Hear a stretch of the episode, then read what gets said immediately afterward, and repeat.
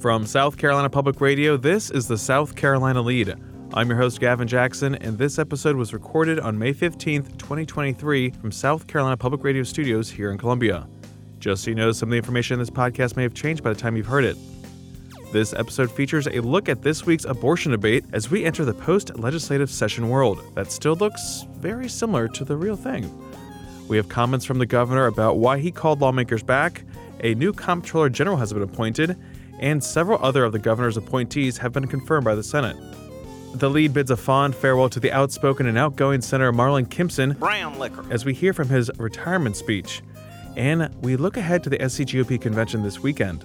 We also dive into some economic data, including inflation and interest rates, and Scott Morgan has a special report for us.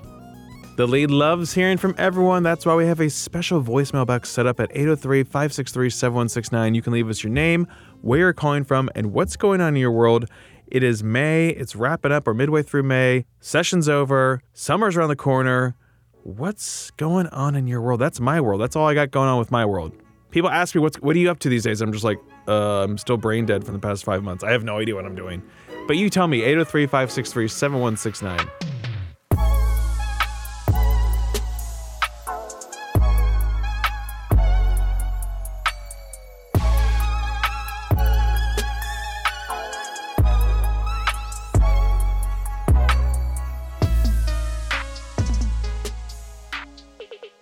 We are officially slash technically in the legislative off season in South Carolina, but it won't feel like that for the next few days.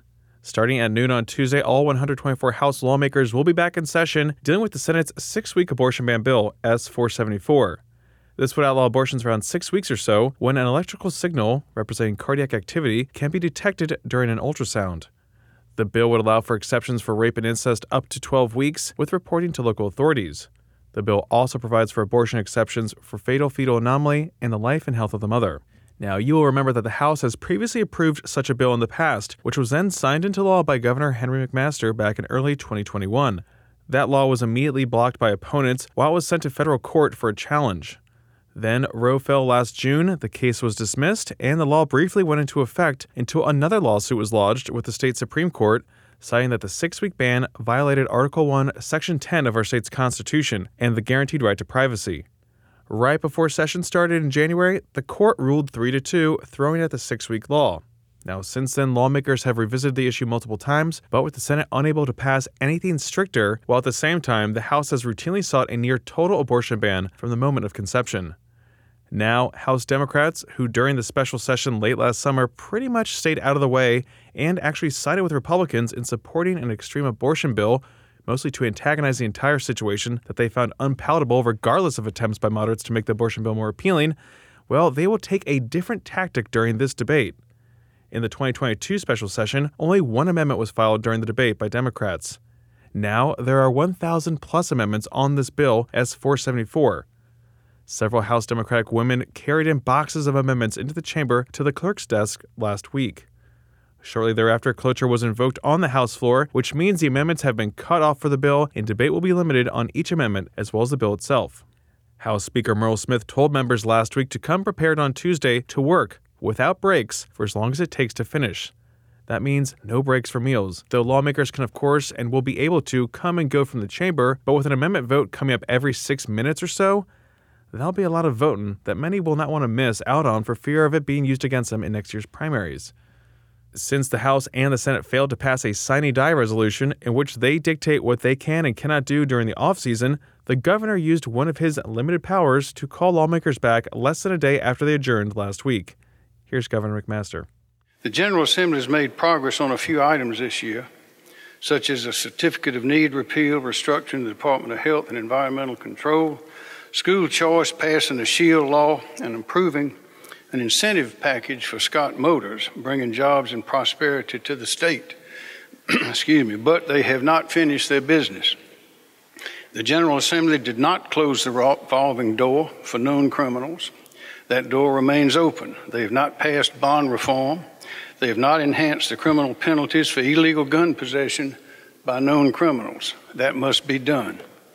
In addition, the General Assembly must complete the state budget and they must pass legislation that stops our state from becoming a destination for abortions. Therefore, I'm issuing the following executive order directing the General Assembly to return for a special session to complete the important business at hand. Such a move hasn't happened in some 20 years, and once the General Assembly completes their work, they'll pass a sine die resolution which will usurp the governor's executive order, and order will be restored until January 2024. At that same press conference when the governor called lawmakers back, he appointed Brian Gaines, who was formerly over the Department of Administration's Executive Budget Office, to become the next Comptroller General for the state, following the $3.5 billion double counting debacle that ensnared Richard Eckstrom. He resigned April 30th. Gaines will serve as Comptroller General until the General Assembly elects a successor or a successor otherwise qualifies as provided by law, aka gets elected. Now, longtime Senate budget staffer Mike Shealy, who currently works over at DOA, will fill in for Gaines over at the Executive Budget Office. The governor also congratulated three of his other appointees who had been confirmed by the Senate. William Floyd is officially leading the Department of Employment and Workforce, Michael Wise is head of the Department of Insurance, and Seema Shrivastava Patel is the new chair of the DHEC board. Next up, a well known voice that you've heard on this podcast as well as from the South Carolina Senate is retiring.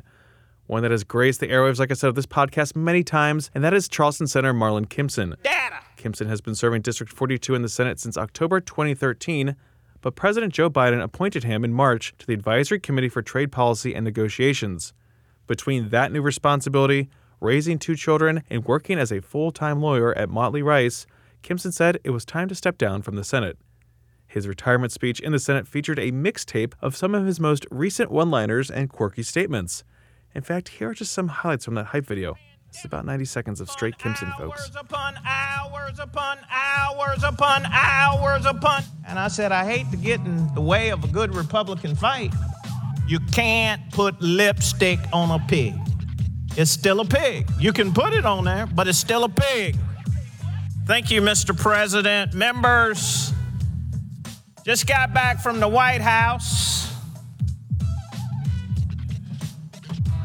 That would be me. And we're not going to confuse the issue. We're going to be very clear. But I could not, in good conscience, keep my seat. This is one of those seminal moments where you got to pick a side. You got to pick a side. Going to stand with the worker? Women deserve the right to choose in the state of South Carolina. And I've already stated that I've never smoked marijuana. Quite frankly, I don't care if people don't listen to me. I am uh, comfortable talking to myself. I'm, I, I'm very, I'm very comfortable talking to myself. Sometimes I look in the mirror and say, Self, that would be me. You're a good looking man. Should also mention that uh, later in his speech to the body, Kimpson had a life size cutout standing next to him. Very beautiful. Now, the Advisory Committee for Trade Policy and Negotiations provides policy advice to the United States Trade Representative on matters arising in connection with the development, implementation, and administration of the trade policy of the United States. The committee includes up to 45 members recommended by the U.S. Trade Representative who are appointed by the President and have expertise in general trade, investment, and development issues.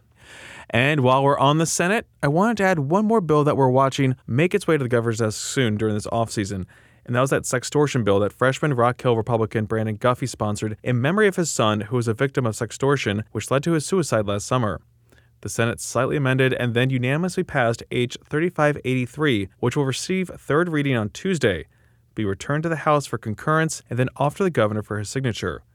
The bill would define a person who commits sexual extortion if the person has willful and malicious intent to coerce a victim to engage in sexual contact and sexually explicit conduct or in simulated sexually explicit conduct, communicates by any means a threat to the victim's person, property, or reputation, or to distribute an intimate image or video of the victim. Now, an adult who violates this is guilty of a felony and, upon conviction, must be imprisoned not more than five years.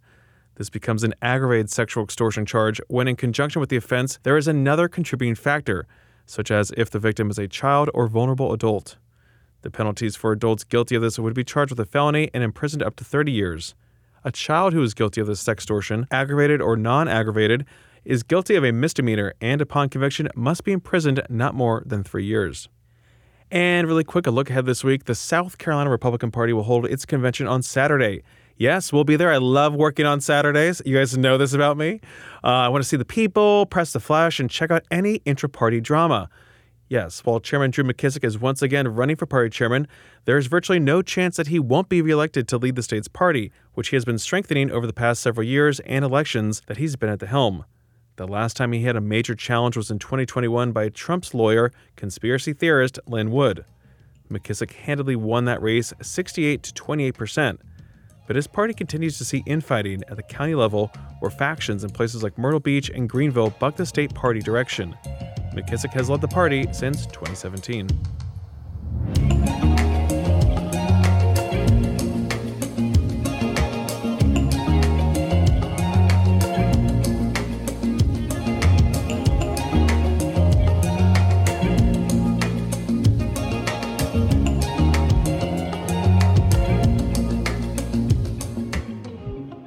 Let's start off this section with some data. Data. We got inflation data last week, folks, and the Department of Labor reports that the Consumer Price Index rose 0.4% in April to 4.9%.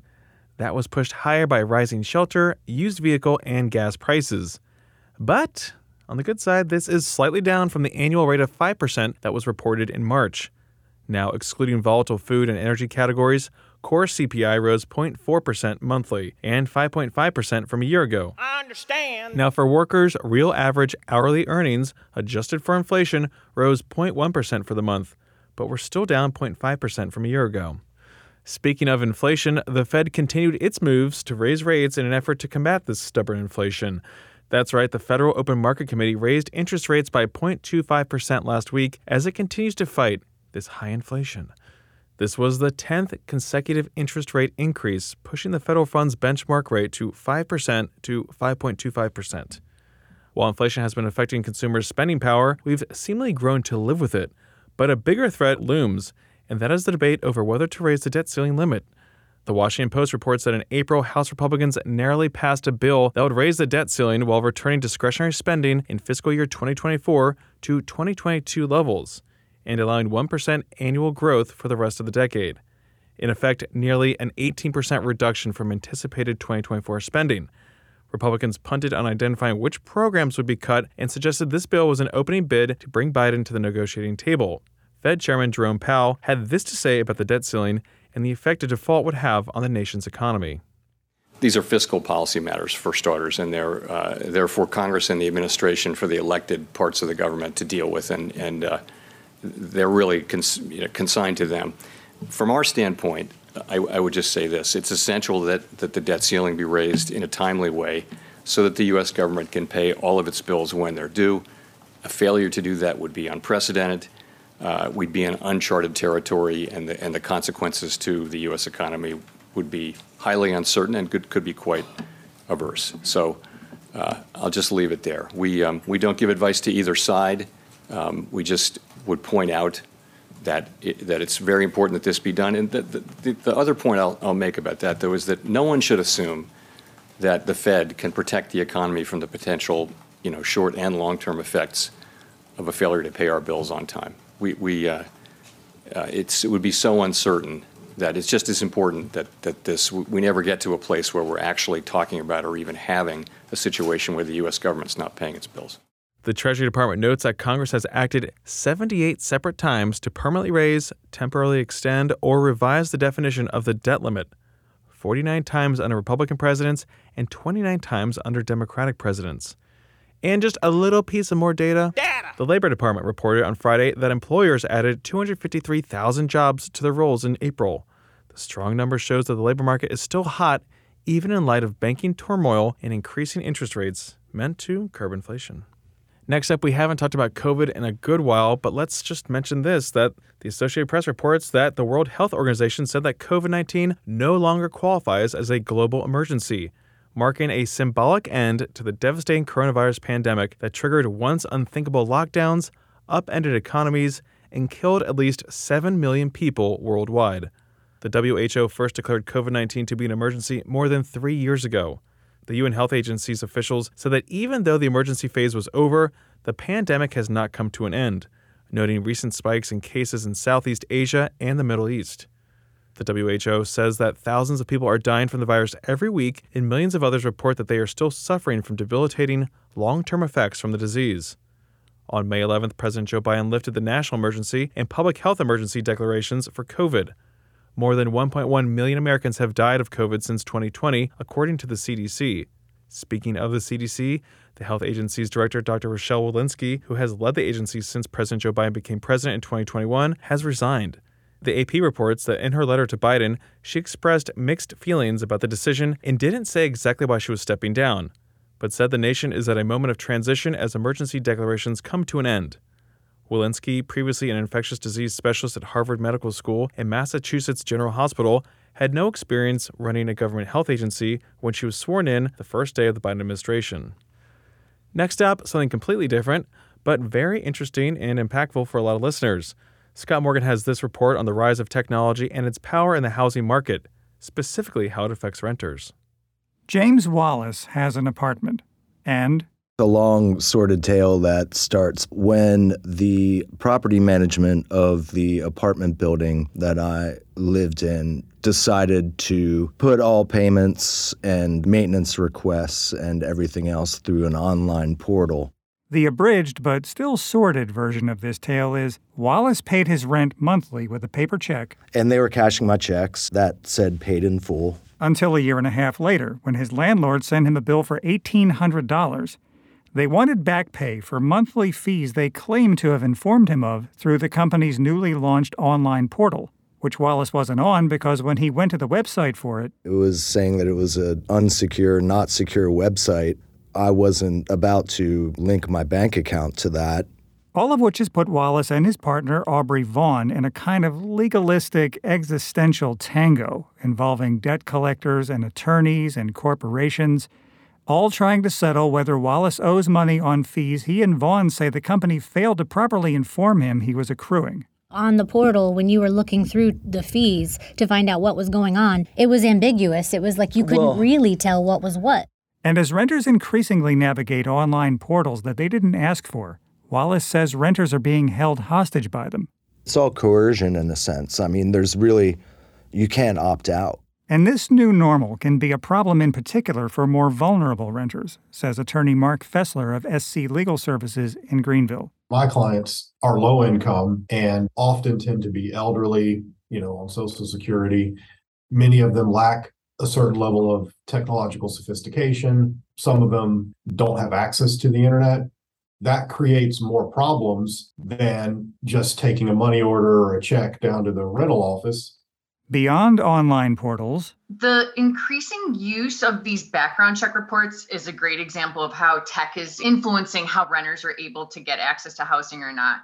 Sophie Sahaf is a policy analyst at the Consumer Finance Protection Bureau. One of the things they also rely on are risk scores that are created by these background check companies that are very opaque, black box algorithms, hiding behind them being proprietary. And so it's very difficult to see if there's bad false information in there. Sahaf says this translates into more would be renters being denied rental housing, sometimes based on small, impossible to find for yourself errors that show up as red flags, sometimes because of something as avoidable as mistaken identity. And the effects are not evenly felt people of color, especially Latinos, have a lot of overlap in last names compared to other groups. So they have a disproportionate impact. And I will also know active service duty folks are known to have more identity theft problems. And so that kind of issue can hurt their access to housing as well because credit histories are a common, common component of background checks. Ian Spangler is a PhD candidate at the University of Kentucky who's spent the last few years tracking the effects of technology on the real estate market. He says Sahaf's assessment that renters of color feel technology's impact differently has historic roots. These technologies tend to reinforce existing inequities and imbalances in the housing market rather than resolve them neutrally. And how much do you think about that and reflect on it in the process of software development. Spangler says it's the banality of the technology that most intrigues him, how something we find so boring and ubiquitous has such major potential consequences on how we live. You can find that report and much more at southcarolinapublicradio.org.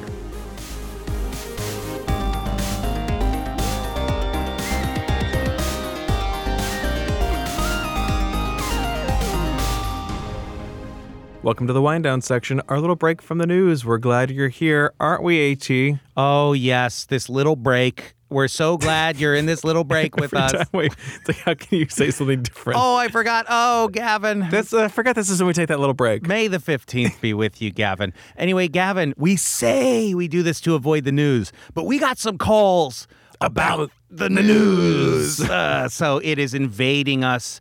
It it will never leave him. It always haunts Help. him. It's like it follows, but for Gavin, it's like the Babadook. It's Gavin's Babadook. it's like I, it's like I like went to school for this and built my whole life around it, and then I'm like, I don't want it anymore. Buyer's remorse. But I can't because I already did it. what do I slaps roof? What do I have to do to get you in a Babadook today? Everyone knows that if Anyway. you major in something, you have to stick with it for the rest of your life. That's what that means. It's a binding contract. Anyway, Gavin, are you ready for our first call? I think I we're- have no choice.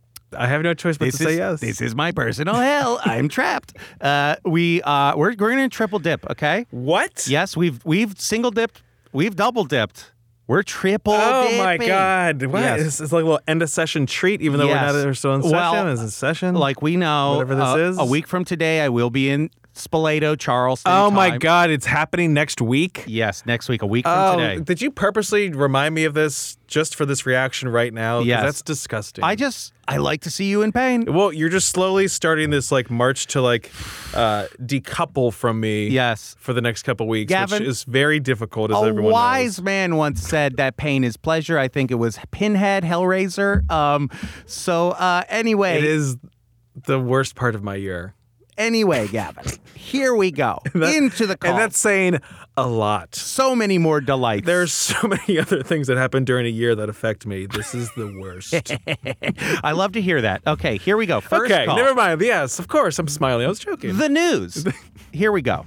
Hey, SC Lead, this is Rustin from Lake Wylie. I have a question for you. South Carolina has been debating an abortion bill but hasn't been able to agree on anything. Are there other states in a similar situation that the majority wants to pass an abortion bill but can't seem to get agreement on where to draw the line? Love to hear from you on that. Also, favorite riff, Sweet Child of Mine, Guns N' Roses. Thanks, y'all. Hey, Rustin. Yes, thanks for calling. I know we're going to talk a little bit about the news, but this situation that you're talking about, you're trying to find out other states that are in similar boats with abortion debates and uh, legislatures. It makes me think of Nebraska, which um, just saw a bill die in their session this past, what, I guess, past last month in April, that they had a six week abortion ban bill that they were trying to pass through too. Um, but they couldn't get it through, and it was pretty much a deadlock. And that was something very similar to what we were seeing too, because now they're back to their 20 week situation as we are. So, and then of course over in uh, North Carolina, you probably heard a bunch of hubbub about uh, the governor there, the Democratic governor there, Roy Cooper, vetoing that 12 week ban, and this the House and the Senate there uh, will be set to overturn that veto. They have the numbers to do that.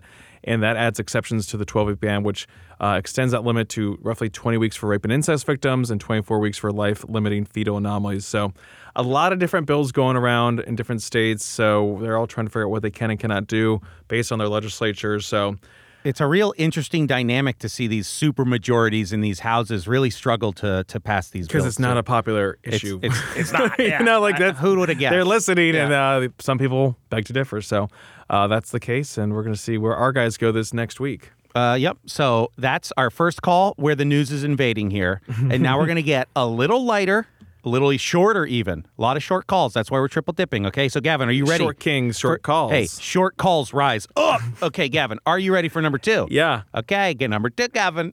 Guppin. Hi, this is Amanda. Just returning back from a quick whirlwind trip to the SC Low Country, and I saw a Carolina squat in the wild. And by in the wild, I mean on 26. And just thought I'd share. Amanda, thank you for doing your civic duty Thank and you. reporting the Hey. Carolina squat to us. You know what we say. If you see something, say something. and okay? also, if you squat them, Squat 'em while squat you- 'em, we got 'em. squat 'em while you got 'em. You gotta squat 'em while you got 'em. I was thinking, if you got them, smoke them. That's what we're saying. Yeah, I know. Squat 'em if you got them. Squat 'em if you got 'em. If you got 'em, Amanda, smoke 'em. Thank you for this call. This is the type of call we're looking for. I this know. is the, Engaged. the vigilante justice of the South We're Carolina empowering our listeners to go take law into their own hands. I'm just kidding. Stay away and call police. Uh, what we do mean is if you see any normal cars, please I force want- a squat on it. I want a person who is driving a Carolina squatted vehicle to call 803 563 7169 and tell me the motivation behind it, Uh, what triggered it, and how do you, how do you see to drive? How can you see the road? I, I do. I mean, obviously, for every Carolina squat there is, there is their Instagram hashtag on the back. Of course. We we all know that their name is back there. So we should we should be start. Yeah. if you see anyone out there, find their handle, reach out to them, get them to call the you know, please. this could be. Now that I think about it, we could probably do some critical. Investigative reporting on Hmm. love this. Separate podcast. I'm pitching a whole separate podcast no, here. ga- I I love this. We gotta we just gotta on the squat. these last few months before it goes into effect. We yes, gotta, we got to six months. We got to squat the Passat, And bro. then- we got to squat the Passat, baby. we could win a Pulitzer. I'm just saying.